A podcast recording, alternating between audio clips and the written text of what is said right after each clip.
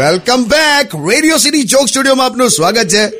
phone આવ્યો કિશોર કાકા FIFA world cup માંથી હશે જો પેલા ફીફા વાળા તમને હું લેવા ફોન કરે પણ ફૂટબોલનો પંપ તમે લઈને ફરો ઉપાડને આ ઉપ- કોણ છે જો હલો હેલો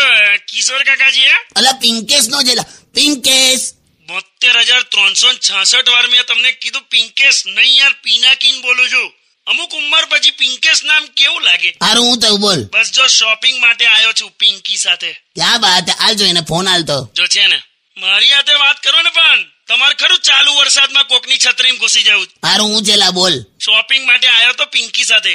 તો એ છે ને ત્રણ વાર શોપિંગ કરે એટલે એ છે ને પહેલી વાર વસ્તુ જોવા આવે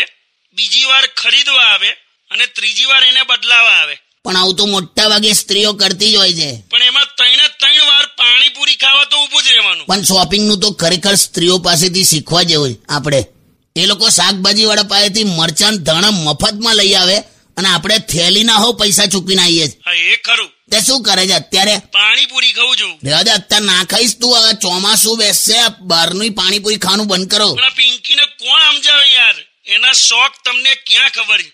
રોજ બપોરે એને કોક તો જોઈએ જ શું વાત કરે છે એ ટાઈપનું થઈ ગયું એટલે કઈ ટાઈપનો તે કીધું ને રોજ બપોરે કોક તો જોઈએ જ બે કોક એટલે કોલ્ડ ડ્રિંક ની વાત કરું છું યાર અચ્છા એ તમે હું સમજ્યા કઈ નહીં લાલ કઈ કઈ નહીં હાલ તો પિંકી હાલ તો કોઈ દિવસ ના આલું યાર તમે કેવું સમજ્યા હટ હેલો હેલો એવું નહીં હેલો હેલો મેલ દીધો ઓ સેટ પિંકી ગઈ હાથમાંથી Only on Radio